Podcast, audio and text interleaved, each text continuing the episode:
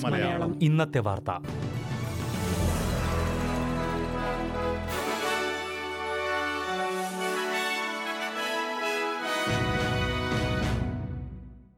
നമസ്കാരം.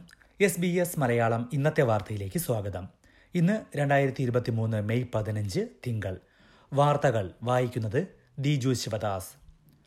ഓസ്ട്രേലിയയിൽ വെള്ളപ്പൊക്ക മുന്നറിയിപ്പ് നൽകാൻ പുതിയ സംവിധാനം വരുന്നു. ദേശീയ വെള്ളപ്പൊക്ക മുന്നറിയിപ്പ് ശൃംഖല സ്ഥാപിക്കാനായി ഇരുന്നൂറ്റി മുപ്പത്തി ആറ് മില്യൺ ഡോളർ നീക്കിവെക്കുന്നതായി ഫെഡറൽ സർക്കാർ പ്രഖ്യാപിച്ചു. അടുത്ത പത്തു വർഷം കൊണ്ടാകും ഇത് നടപ്പാക്കുക. വെള്ളപ്പൊക്ക പ്രവചനവും മുന്നറിയിപ്പുകളും കൂടുതൽ കാര്യക്ഷമമാക്കുന്നത് ലക്ഷ്യമിട്ടാണ് ഇത്.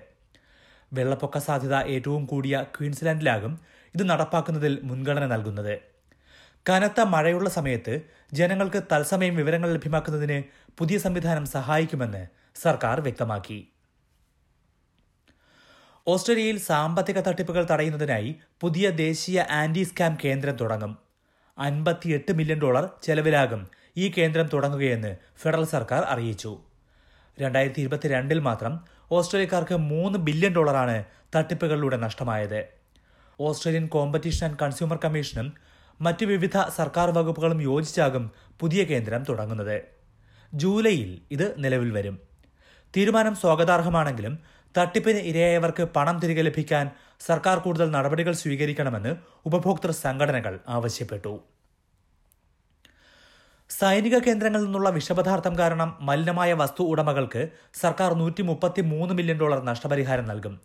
ഫെഡറൽ കോടതിയിലാണ് ഫെഡറൽ സർക്കാരും വസ്തു ഉടമകളും തമ്മിൽ ഈ ധാരണയായത്. സൈനിക കേന്ദ്രങ്ങളിൽ അഗ്നിശമന പ്രവർത്തനങ്ങൾക്ക് ഉപയോഗിച്ചിരുന്ന പദാർത്ഥത്തിൽ നിന്നുള്ള നുരയും പതയും സമീപ സ്ഥലങ്ങളിലേക്ക് എത്തുന്നത് തടയാൻ സർക്കാർ പരാജയപ്പെട്ടു എന്നാരോപിച്ചായിരുന്നു ക്ലാസ് ആക്ഷൻ തുടങ്ങിയത്. മുപ്പതിനായിരത്തോളം വസ്തു ഉടമകൾക്കാണ് നഷ്ടപരിഹാരം ലഭിക്കുക. ന്യൂ സൗത്ത് വെയിൽസിലെ റിച്ച്മണ്ട് വാഗ വാഗ വെസ്റ്റേൺ ഓസ്ട്രേലിയയിലെ ബൂട്ട്സ്ബ്രൂക്ക് സൗത്ത് ഓസ്ട്രേലിയയിലെ എഡിൻബർഗ് വിക്ടോറിയയിലെ വുഡോങ്ക ക്വീൻസ്ലാൻഡിലെ ടൗൺസ്വിൽ തുടങ്ങിയ സ്ഥലങ്ങളുള്ള വിവിധ വസ്തു ഉടമകൾക്ക് ഈ നഷ്ടപരിഹാരം ലഭിക്കും.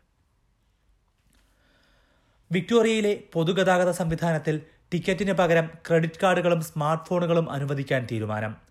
ട്രെയിൻ ട്രാം ബസ് ശൃംഖലകളിലെല്ലാം ഈ മാറ്റം വരും. നിലവിലെ മൈക്കി സംവിധാനത്തിന് പകരം പുതിയ രീതി കൊണ്ടുവരാൻ അടുത്ത പതിനഞ്ച് വർഷത്തേക്കാണ് ഒരു അമേരിക്കൻ ആസ്ഥാനമായ കമ്പനിക്ക് കരാർ നൽകിയിരിക്കുന്നത്.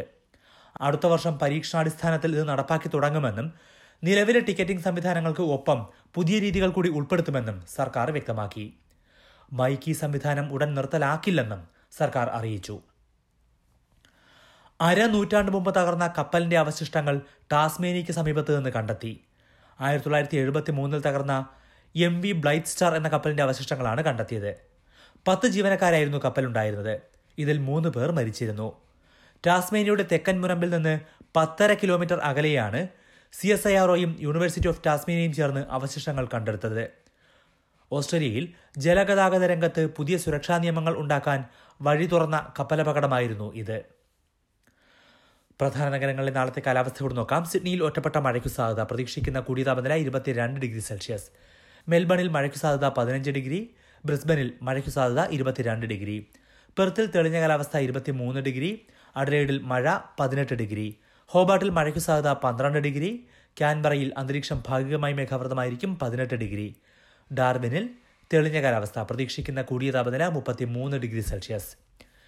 S B S Malayalam ഇന്നത്തെ വാർത്ത ഇവിടെ പൂർണമാകുന്നു. നാളെ എസ് ബി എസ് മലയാളം പത്തു വർഷം പൂർത്തിയാക്കുകയാണ്. അതുകൊണ്ട് തന്നെ നാളെ മുതൽ എസ് ബി എസ് മലയാളത്തിന്റെ പത്താം വാർഷികവുമായി ബന്ധപ്പെട്ടുള്ള പ്രത്യേക പരിപാടികൾ എസ് ബി എസ് മലയാളം വെബ്സൈറ്റിലും S B S Malayalam Facebook പേജിലും കേൾക്കാം. ഈ വ്യാഴാഴ്ച രാത്രി എട്ട് മണിക്ക് എസ് ബി എസ് റേഡിയോയിലും എസ് ബി എസ് മലയാളത്തിന്റെ പത്താം വാർഷികം പ്രമാണിച്ചുള്ള പ്രത്യേക ഷോ ഉണ്ടാകും. ഫേസ്ബുക്ക് ലൈവ് ഉൾപ്പെടെയായിരിക്കും ഈ ഷോ നടക്കുന്നത്. ഇന്നത്തെ വാർത്ത വായിച്ചത് ദിജു ശിവദാസ്. SBS ഇന്നത്തെ വാർത്ത.